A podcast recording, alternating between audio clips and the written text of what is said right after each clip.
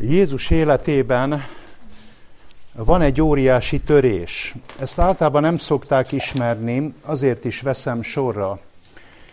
Jézus első két évében a népszerűsége egyre inkább fokozódik. Először százak, később már ezrek, sőt tízezrek követik.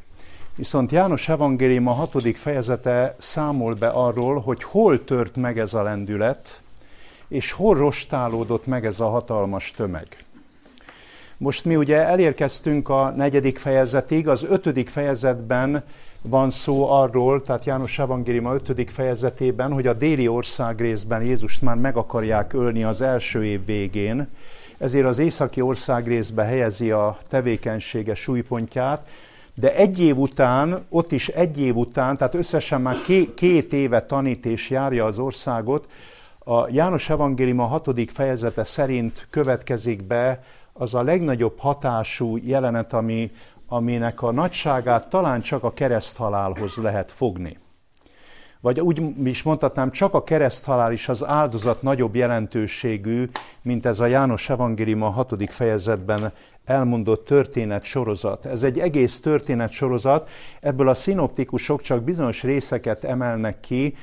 János Evangélium a hatodik fejezetét nélkülözhetetlen, mert hogyha nem ismerjük, akkor szinte összeesik előttünk Jézus egész élettörténete, nem értjük, hogy mi miért következett be.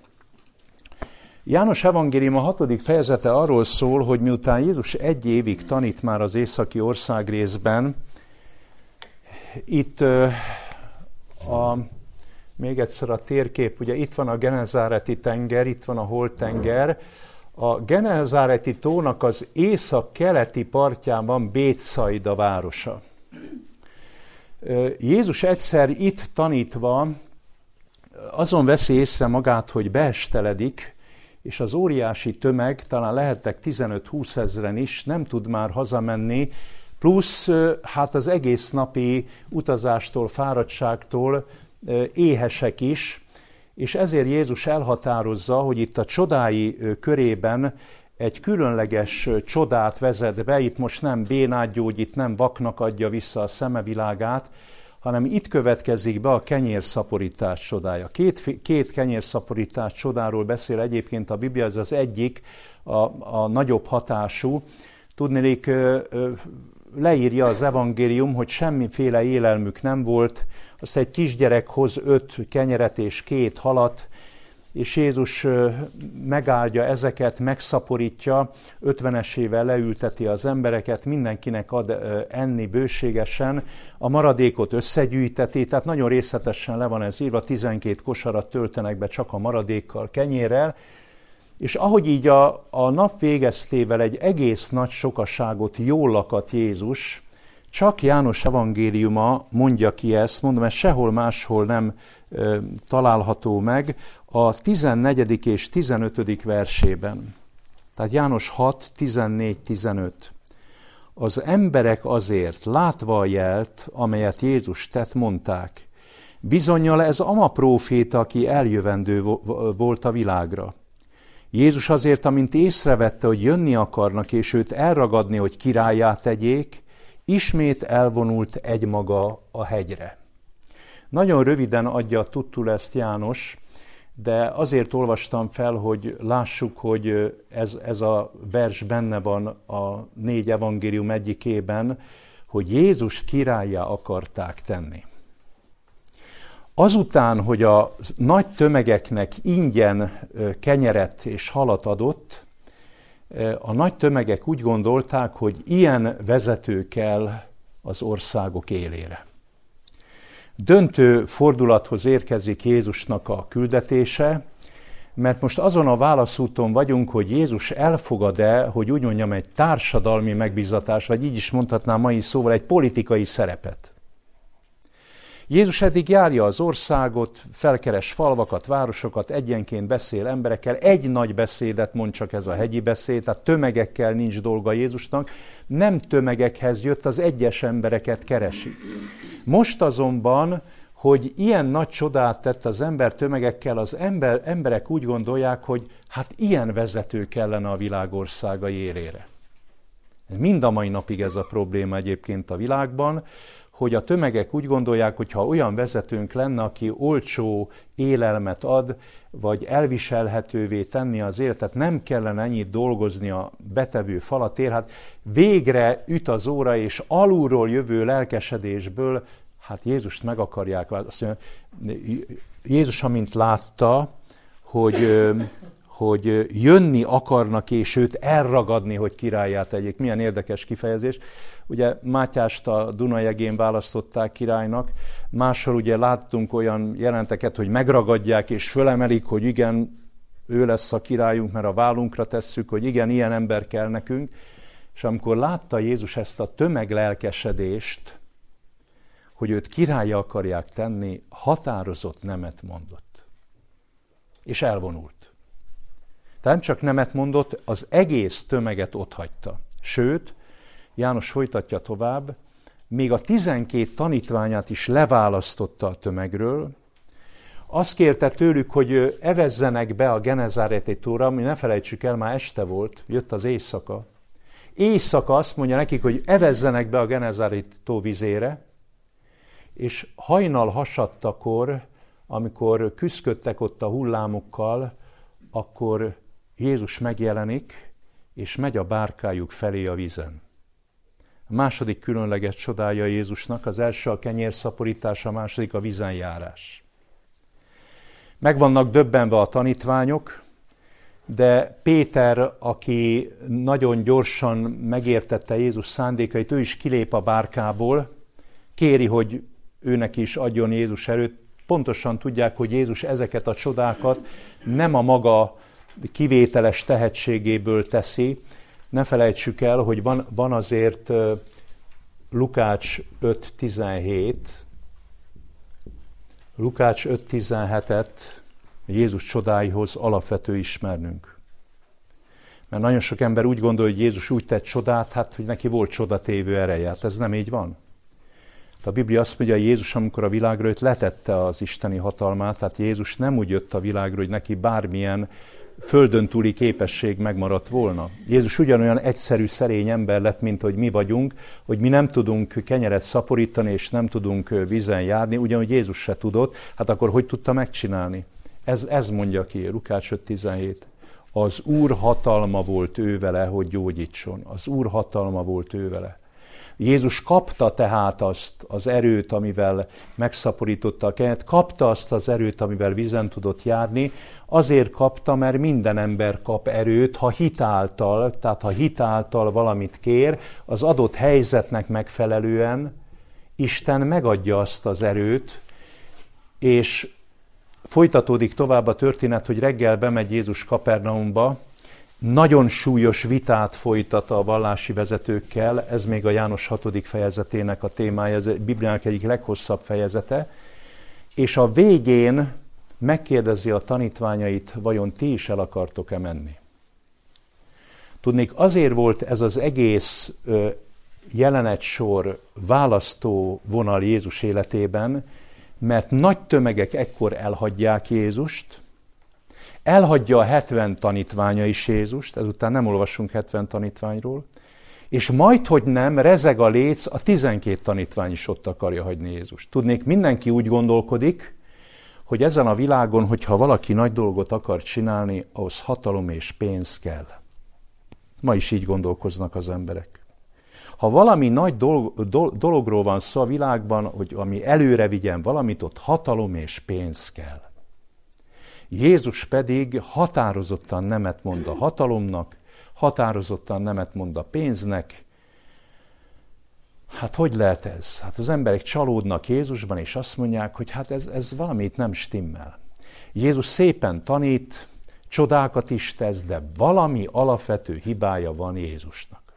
Álszerénység, tévedés, hatalom és pénz nélkül nagy dolgot csinálni itt ebben a világban, ezt nem veszi tudomásul, hát ez nem lehet.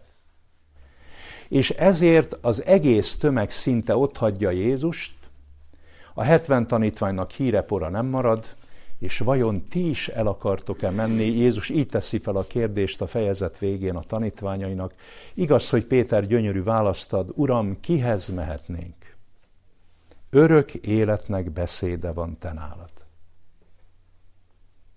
Kihez mehetnénk? És nem azt mondja, hogy azért maradunk itt, mert te megszaporítottad a kenyeret, azért maradunk itt, mert a vízen jártál, és nekem is megadtad, hogy én is járjak a vízen, hanem azt mondja, örök életnek beszéde. Tehát a tanítványok kezdték már kapizsgálni, hogy mi Jézus küldetésének a legfontosabb célja, hogy az igazság magvait elhintse, és az, azokat befogadjuk. Mert az ember, ha ember, az igazság által él. Emberi élet és igazság, ez úgy összetartozik, mint hogy ezt ma nem tudják. És hogyha ma azt nem tudják, hogy, hogy a kettő összetartozik, hát ezért ráfogják a pénzre, hogy abból van kevés az egészségre, a betegségekre, hogy abból van kevés vagy sok, pedig az emberi életben a leges legfontosabb dolog, hogy igazságban éljünk, igazságosak legyünk másokkal, és joggal várhassuk el, hogy mások is igazságosak legyenek velünk. Amikor ezt nagy tömegek nem tudják elfogadni, Jézus követőinek száma megcsappan, Jézus járhatja egyedül az országot a 12-vel, de János evangéliuma az, aki, mert most elmondtam eseményszerűen a hatodik fejezetet az elejétől a végéig, de János evangéliuma az, ami még mélyebbre tekint. Tudnilik.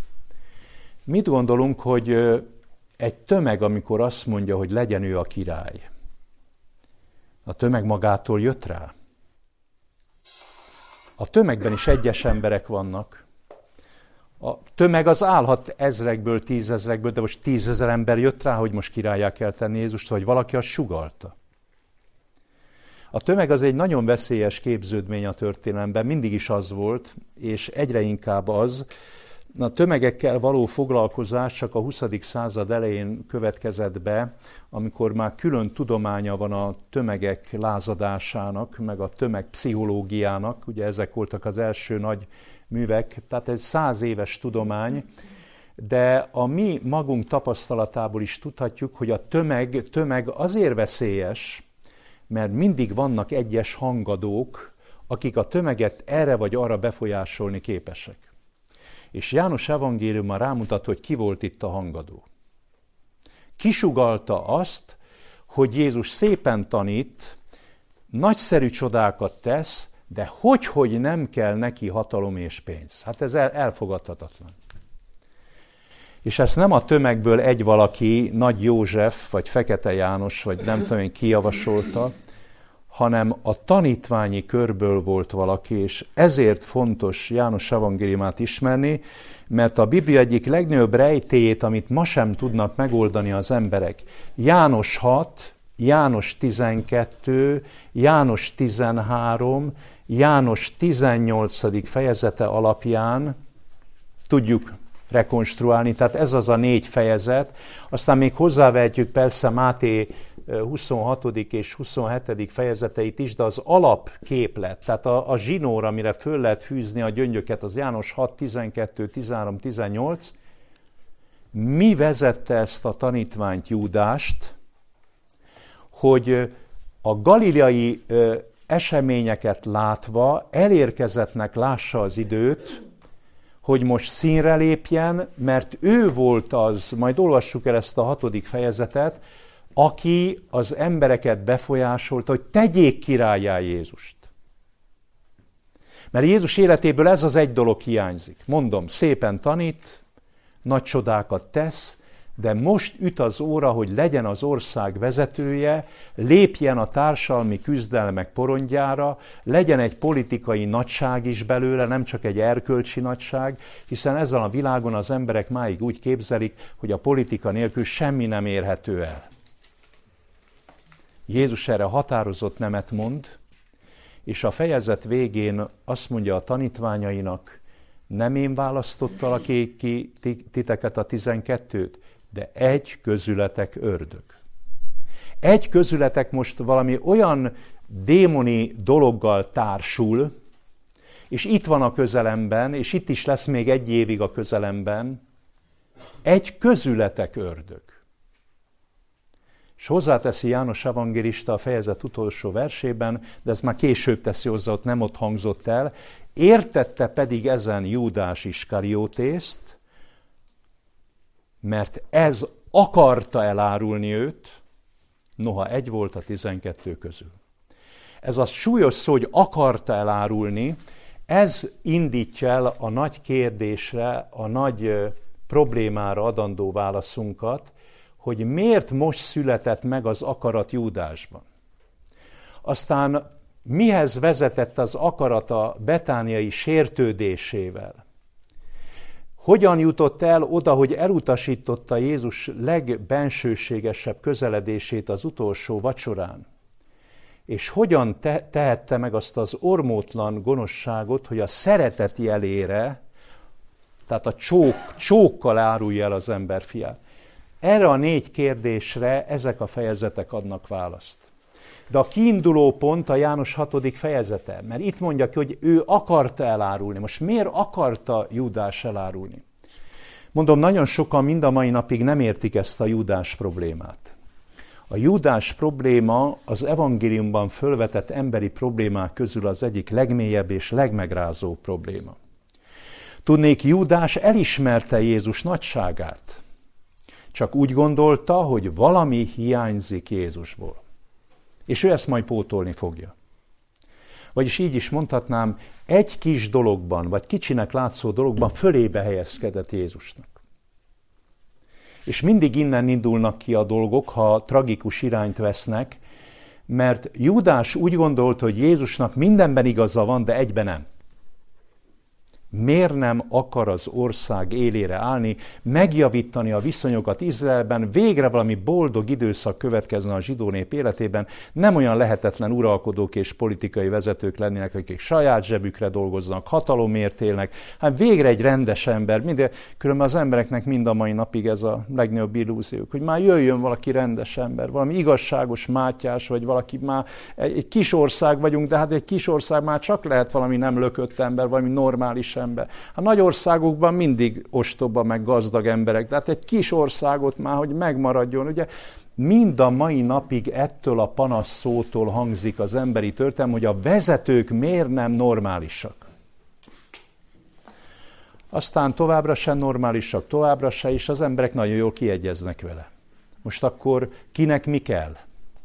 Vagy az embereknek inkább az abnormis vezetők tetszenek, mert ugye mindig sóhajtoznak jó vezetők után, de aztán mindig, mindig rosszabbak lesznek, és még az is jó.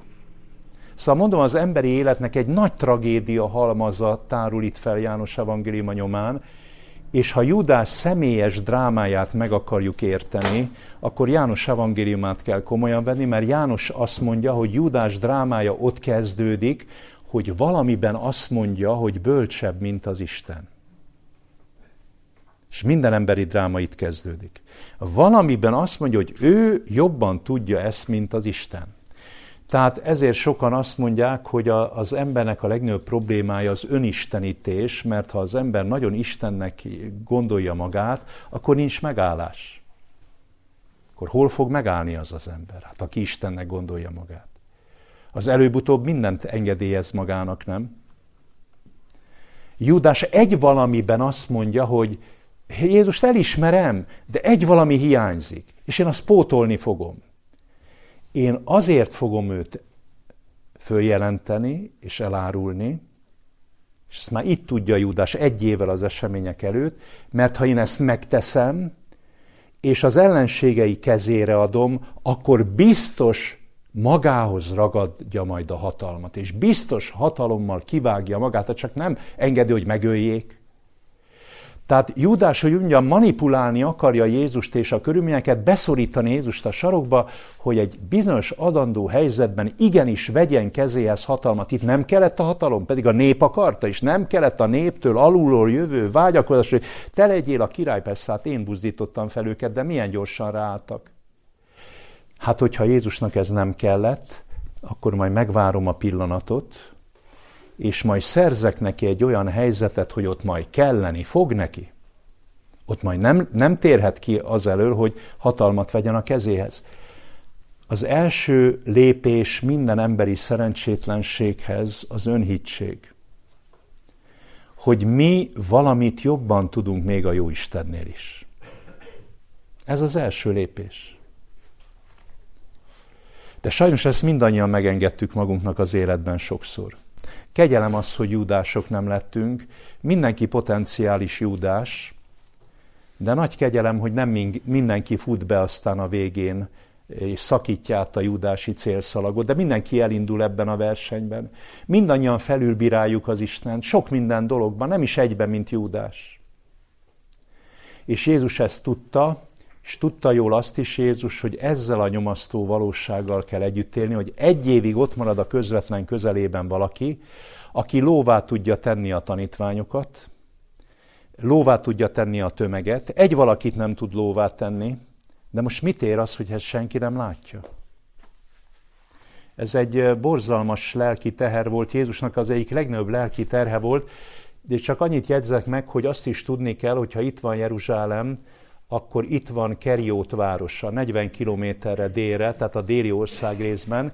Egy tanítvány volt Jézus 12 tanítványa közül, aki nem galileai volt, és nem egyszerű kétkezi munkás ember, hogy úgy mondjam, ő értelmiségi volt. Szegény értelmiség. Júdás tisztelheti egyik értelmiségi őseként. Azért is mondják Júdás, hogy az Iskarióti. Ugye is héberül annyit jelent, hogy férfi, a Keriót városa is Keriót, a Keriótból való férfi. Ez déli ország részben van, és Judás tanult ember volt, művelt ember volt, mondom, értelmiség volt, papok neveltje, farizeusok neveltje, közel Jeruzsálemhez. És ő elment az északi ország részbe csak azért, hogy Jézusnak követője lehessen, hogy befurakozhassék a tanítványok közé, mert mert Jézus nem akarta, hogy ő tanítvány legyen. Jézus pontosan látta, hogy Júdás nem azt keresi a tanítványok között, mint a többi tanítvány, de Júdás nagyon akar tanítvány lenni. Egyszer mondta is Jézus, hogy a rókáknak van barlangjuk, az égi madaraknak van fészkük. Aki engem akar követni, a szegénységet fogja követni az ember fiának nincs hová a fejét lehajtania, de Júdás erősködött, erősködött, és hogy a tanítványoknak a csapatába került, azért egy, egy idő után olyan tekintélyre tett szert Júdás, hogy rábízták a pénzt, a pénzkezelést. Ő lett a tanítványok pénztárosa és fölnéztek rá, mert mondom, halász emberek, vámos ember, földműves ember, ma is egy faluban is egy értelmiségi, hogyha az tanító, jegyző, orvos, hát mindenki óriási tisztelettel őrzi, hát méltán persze, mert sok emberért fáradozik, Júdás olyan tekintét vívott ki a tanítványok között, hogy amikor Jézus kimondja ezt a mondatot, hogy egy közületek ördög, mindenki mindenkire gondol, de Júdásra senki nem. Hát még az utolsó vacsoránál is azt látjuk, hogy mindenki mutogat magára, mert Jézus akkor is mondja, hogy akivel bemártom a falatot a tálba, az mondja, csak talán nem én vagyok, csak talán nem én, mert a tanítványok érezték, hogy gyengék, hogy, hogy mindenki lehet áruló, mindenki magára gondolt, hogy talán én leszek az áruló, én fogok összeroppani valami előre nem látható körülmények között. Senki nem gondolt Júdásra. Hogy Júdás áruló, ezt mikor látták a tanítványok? Az apostolok cselekedeté első fejezete szerint akkor, amikor már fölakasztotta magát, és amikor nyilvánvalóvá váltak a dolgok. Senki nem gondolt Júdásra. Félelmetes, hogy micsoda eszközei vannak a gonoszságnak a földi életben, hogy a legmélyebb gonoszság és a legmélyebb árulás titokban maradhat.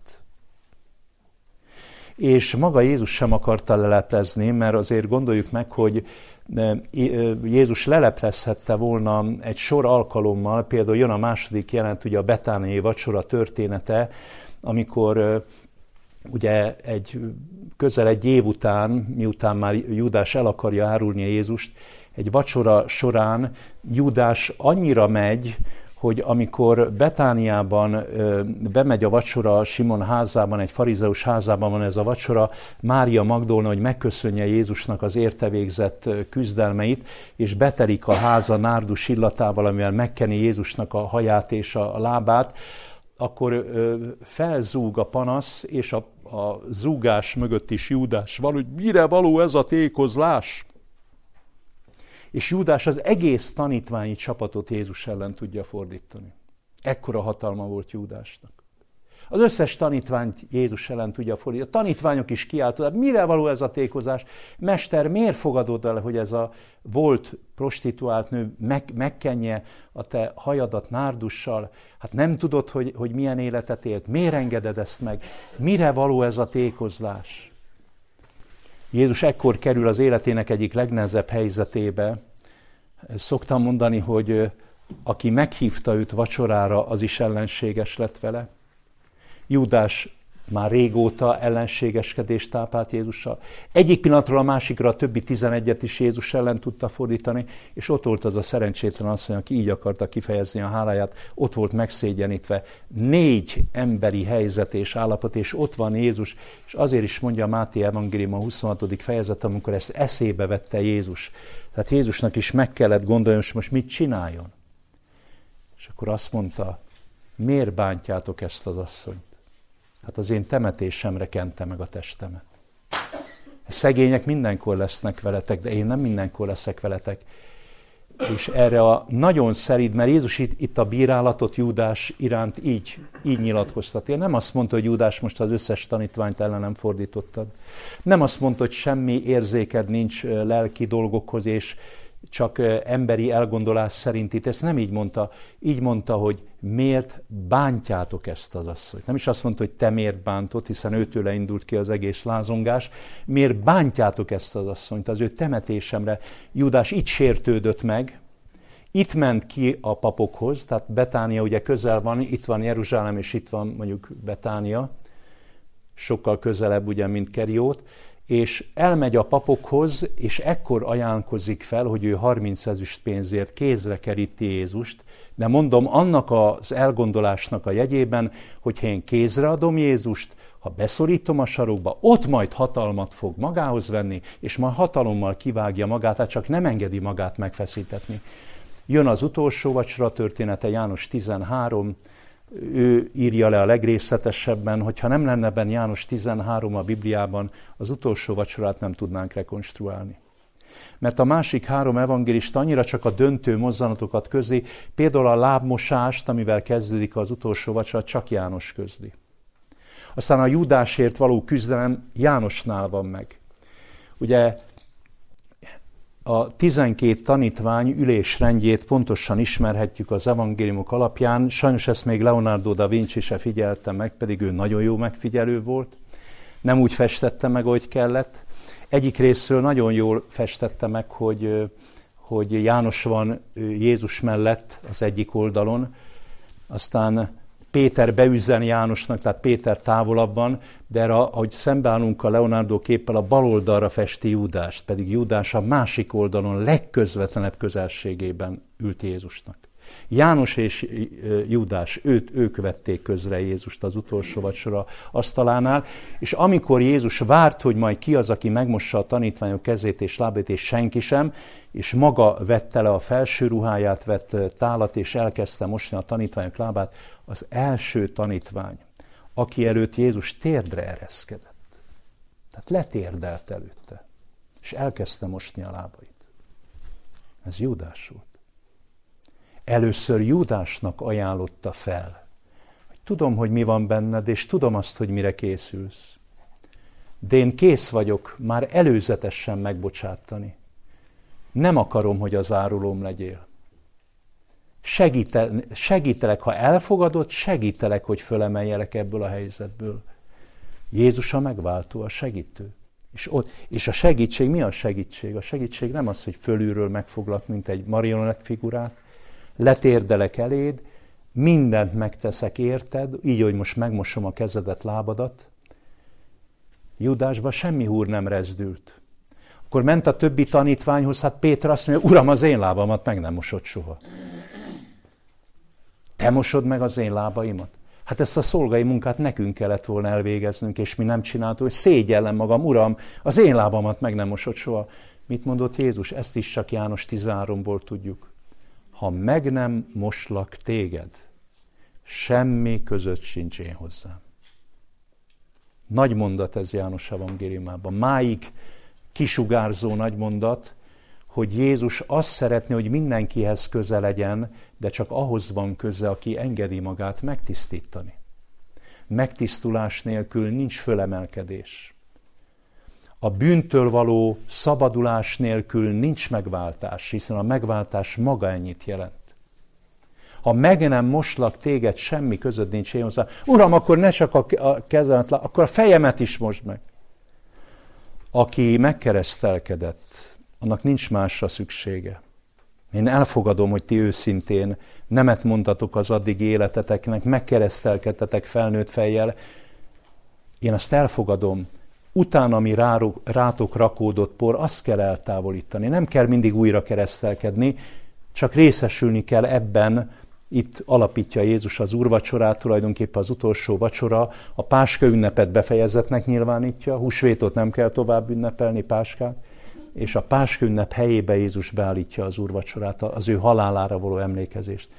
Judásban semmi nem rezdül.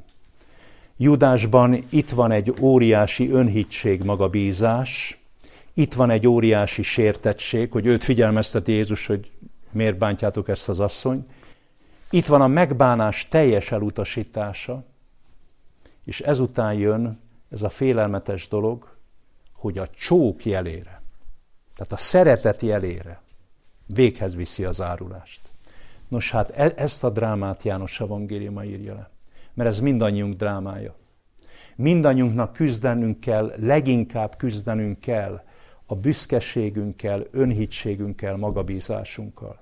Félelmetes erővel van mindannyiunk természetében ez benne. Ha ezt nem győzzük le, akkor Istenek vagyunk, míg élünk, és utána elhullunk, mint a pillangó. Meghal az Isten, és nem is lesz semmi utána. Ha ebből a képzelt istenségünkből leszállunk a magas trónusunkról, akkor lehet belőlünk valaki. Ha nem, akkor júdások leszünk. Az önhitség után a sértettség, emberekben micsoda iszonyatos indulat van, és azokat az embereket bélyegzik meg, akik káromkodnak, szitkozódnak, pedig sokszor azok az emberek el is füstölögtetik az indulatot a káromkodással. Az igazi nagy indulat a sértettségben van. Szoktam irodalom órákon mondani, főleg, hogyha egyetemen vagy gimnáziumokban az irodalmat kezdjük, hogy mivel kezdődik a világirodalom. Milyen nagy művel kezdődik a világirodalom? Hát Homérosz Iliászával. Az meg miről szól? A sértettségről hogy aki megsértőd, nem kapta meg a hadizsákmányt, az odavág, és a nagy sértettség, Achilleus, Achillész nagy sértettsége, ebből vette Arany János a Toldi nagy sértettségét is, repül a nehézkő, ki tudja, hol áll meg. A sértődés a nagy probléma, nem a káromkodás meg a szitkozó, a heves indulat, ami kitör az emberekből, hanem a lappangónak meghagyott és évekre, évtizedekre konzervált indulat. Ez a borzalmas ami nyomon követ 20 évig, 30 évig, 40 évig, és még idős emberekként is azt mondják az emberek, hogy soha nem felejtem el. Mi? Ez a probléma. Az önhitség, a sértettség, a megbánás elutasítása. Nem, én felülbírálni magamat soha. Nekem mindig igazam van. Vagy legalábbis másokhoz képest. Vagy legalábbis nem vagyok utolsó a sorban. Vagy legalábbis ebben nekem van igazam. Kifogyhatatlanok vagyunk a magamentésben és a magyarázkodásban. És utána csókkal eláruljuk, csókkal. Azt hiszük, hogy ez a szeretet, és közben a legvadabb gonoszságot csináljuk. Ezt a drámát csak János evangéliumából tudjuk leírni. Hogyha nem lenne János evangéliuma, nagy problémánk lenne a judási kérdésnek a megoldásában. Mert Judás itt is visszafordulhatott volna, hallottam, amit Jézus mondott. Miért bántjátok? Itt is visszafordulhatott volna. Itt is Judás nem volt predestinálva, sőt Jézus annyira nem akart, hogy árul el, hogy letérdelt elébe, még az utolsó pillanatig is azt mondta, hogy hát akinek a bemártott falatot adom. Judásból úgy lett áruló, hogy azt csak magának köszönhette. Isten meg akarta őt menteni, de nem sikerült, mert az ember annyira szabad, Annyira szabad minden ember, hogy bármit megtehetünk az életben. Még Istennel szem, Isten, Isten nem használja a hatalmát erkölcsi kérdésekben. A világ fenntartásában igen. Az univerzum fenntartásában igen. A bölcsesség és hatalomot érvényesül. De hogy egy emberből más ember legyen, az Isten csak meggyőzéssel, szeretettel és igazsággal akarja elérni. Semmiféle hatalomnak itt helye nem lehet. Be is láthatjuk, hogy miért, mert amit ráparancsolunk a másik emberre, adnak csak ideig, óráig van érvénye. Az embernek magának kell belátnia a dolgokat, magából kell, hogy kiinduljon. Ez a hitáltali megigazulás útja, hogy minden belülről kell, hogy kiinduljon.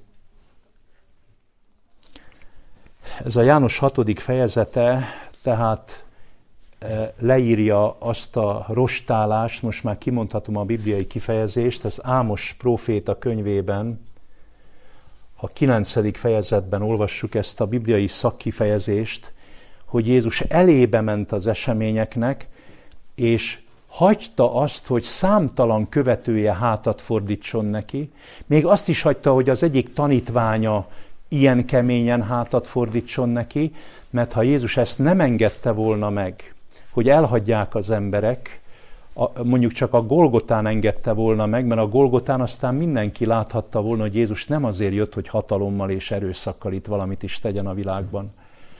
Akkor még azokat is elveszítette volna, akik ott voltak körülötte 12-en. Így ennek a 12-nek ez egy óriási megpróbáltatás volt, egy óriási lecke volt, de ők ki tudtak tartani, és végül itt csak egy tanítvány veszett el, a többi tanítvány megértésre jutott és, és kitartott Jézus mellett. Ez a galileai válság, tehát János Evangélium a hatodik fejezetében ez Jézus életének a töréspontja. Eddig így mentek az események, ezután pedig Jézus már a végső dolgokra készül, megcsappannak az emberek, és megritkul körülötte a levegő, és pontosan tudja, hogy ha ő majd elmegy Jeruzsálembe az utolsó napokban, akkor ott milyen véggel fogja befejezni. János evangélium ezért drámai evangélium, ezt fedezte fel Johann Sebastian Bach, aki meghallgatta már a Máté, Máté passiót, meg a János passiót, az tudhatja, hogy a kettő között mi a különbség. Én is azzal fejezem be az órát, hogy amikor egyetemista voltam, akkor mi bölcsészek átrándultunk a Zeneakadémiára, mert ott volt egy nagyszerű előadó, Pernyi Andrásnak hívták. Őt tolókocsival hozták be, mert 18 éves korában paralitikus lett. Hát ő egy zseniális előadó volt, egy olyan zenetörténész, aki például János Passióról volt egy felfedezés, amit 300 év alatt senki nem figyelt meg. Ő megfigyelte, hogy amikor Bach a János Passiót írja, és ott vannak tömegjelenetek, és megszólal a tömeg. Ez 6-7 ilyen tömegkórus, mindig Alberti basszusban szólal meg a tömeg. Az Alberti basszus az olasz zenészek kedvelt játéka volt, mert délről jöttek Németországba talján zenészek, és úgy levették az embereket a lábukról, mindenki olasz zenét ment hallgatni, ami hát olyan, könnyed zene volt. Bach meg hiába írta a maga súlyos nagy dolgait, mert még a kantáták meg a Brandenburg is azért nagyon súlyos zenemű, mondjuk az olasz művekhez képest, és Bach így adott egy kis fricskát az olaszoknak, és egyáltalán egy másik, ugye Bach evangélikus volt, és hát az olaszok katolikusok voltak, így, így adott egy kis fricskát, hogy amikor a tömeg megszólal, akkor Alberti basszusban szólaltatom meg, ti vagytok azok, akik ma is keresztre feszítenétek Jézust. Ez a hang nem az, ami keresztre feszíti Jézust. És ezt, hogy Pernyi előadta, és azt mondta, hogy hát nézzék, van egy teljes könyvtárnyi Bach irodalom, most jelent meg a magyar János Passió, Réti József fel a főszerepben, és annak a kísérő fizetében ő ezt megírta. És azt mondta, nézzék, a tömeg a legveszélyesebb jelenség. Soha ne legyenek tömegemberek. Maradjanak személyes emberek. Na de a tömeget is csak egy személyes ember tudta belevinni. Tömeg, ez egy fantom. A tömeg az összeadott emberi gyengeségek és gonoszságok halmaza. De erre is János evangéliuma hívja fel a figyelmünket. Úgyhogy most elhangzott annyi, amennyi elhangzott, benne van a jegyzetben még több, de még többet olvasnék ki János evangéliumából. Ne az előadást, ne a jegyzetet, hanem a magunk olvasatát vegyük elő, olvassuk el ötször, tízszer. Ha valakinek megtetszik bizonyos rész, János evangéliumából, amiről persze nem is, nem is biztos, hogy szó volt. Írhat róla egy részletes kis elemzést, és én azt elfogadom vizsga helyett is, ha az nagyon jó. Mondjuk valaki megírja a hitetlen Tamás esetét, ami szintén csak János evangéliuma. Vagy valaki a Jézus hat kihallgatása közül a, a Poncius Pilátus előtti kihallgatásait teszi reflektorfilm, és ez két-három oldalon frappánsan megírja, hogy ő mit lát János evangéliumából. Én szívem szerint ezt fogadnám el, nem pedig egy tesztet vagy valamit, mert én azt szeretném, hogyha belülről értenénk meg valamit, és úgy értenénk meg, hogy azt az egész életünkbe se felejtenénk el. Hát ennyi, ennyi, ez a nyúlfark, ez volt nekünk a János Evangélium. A vége van.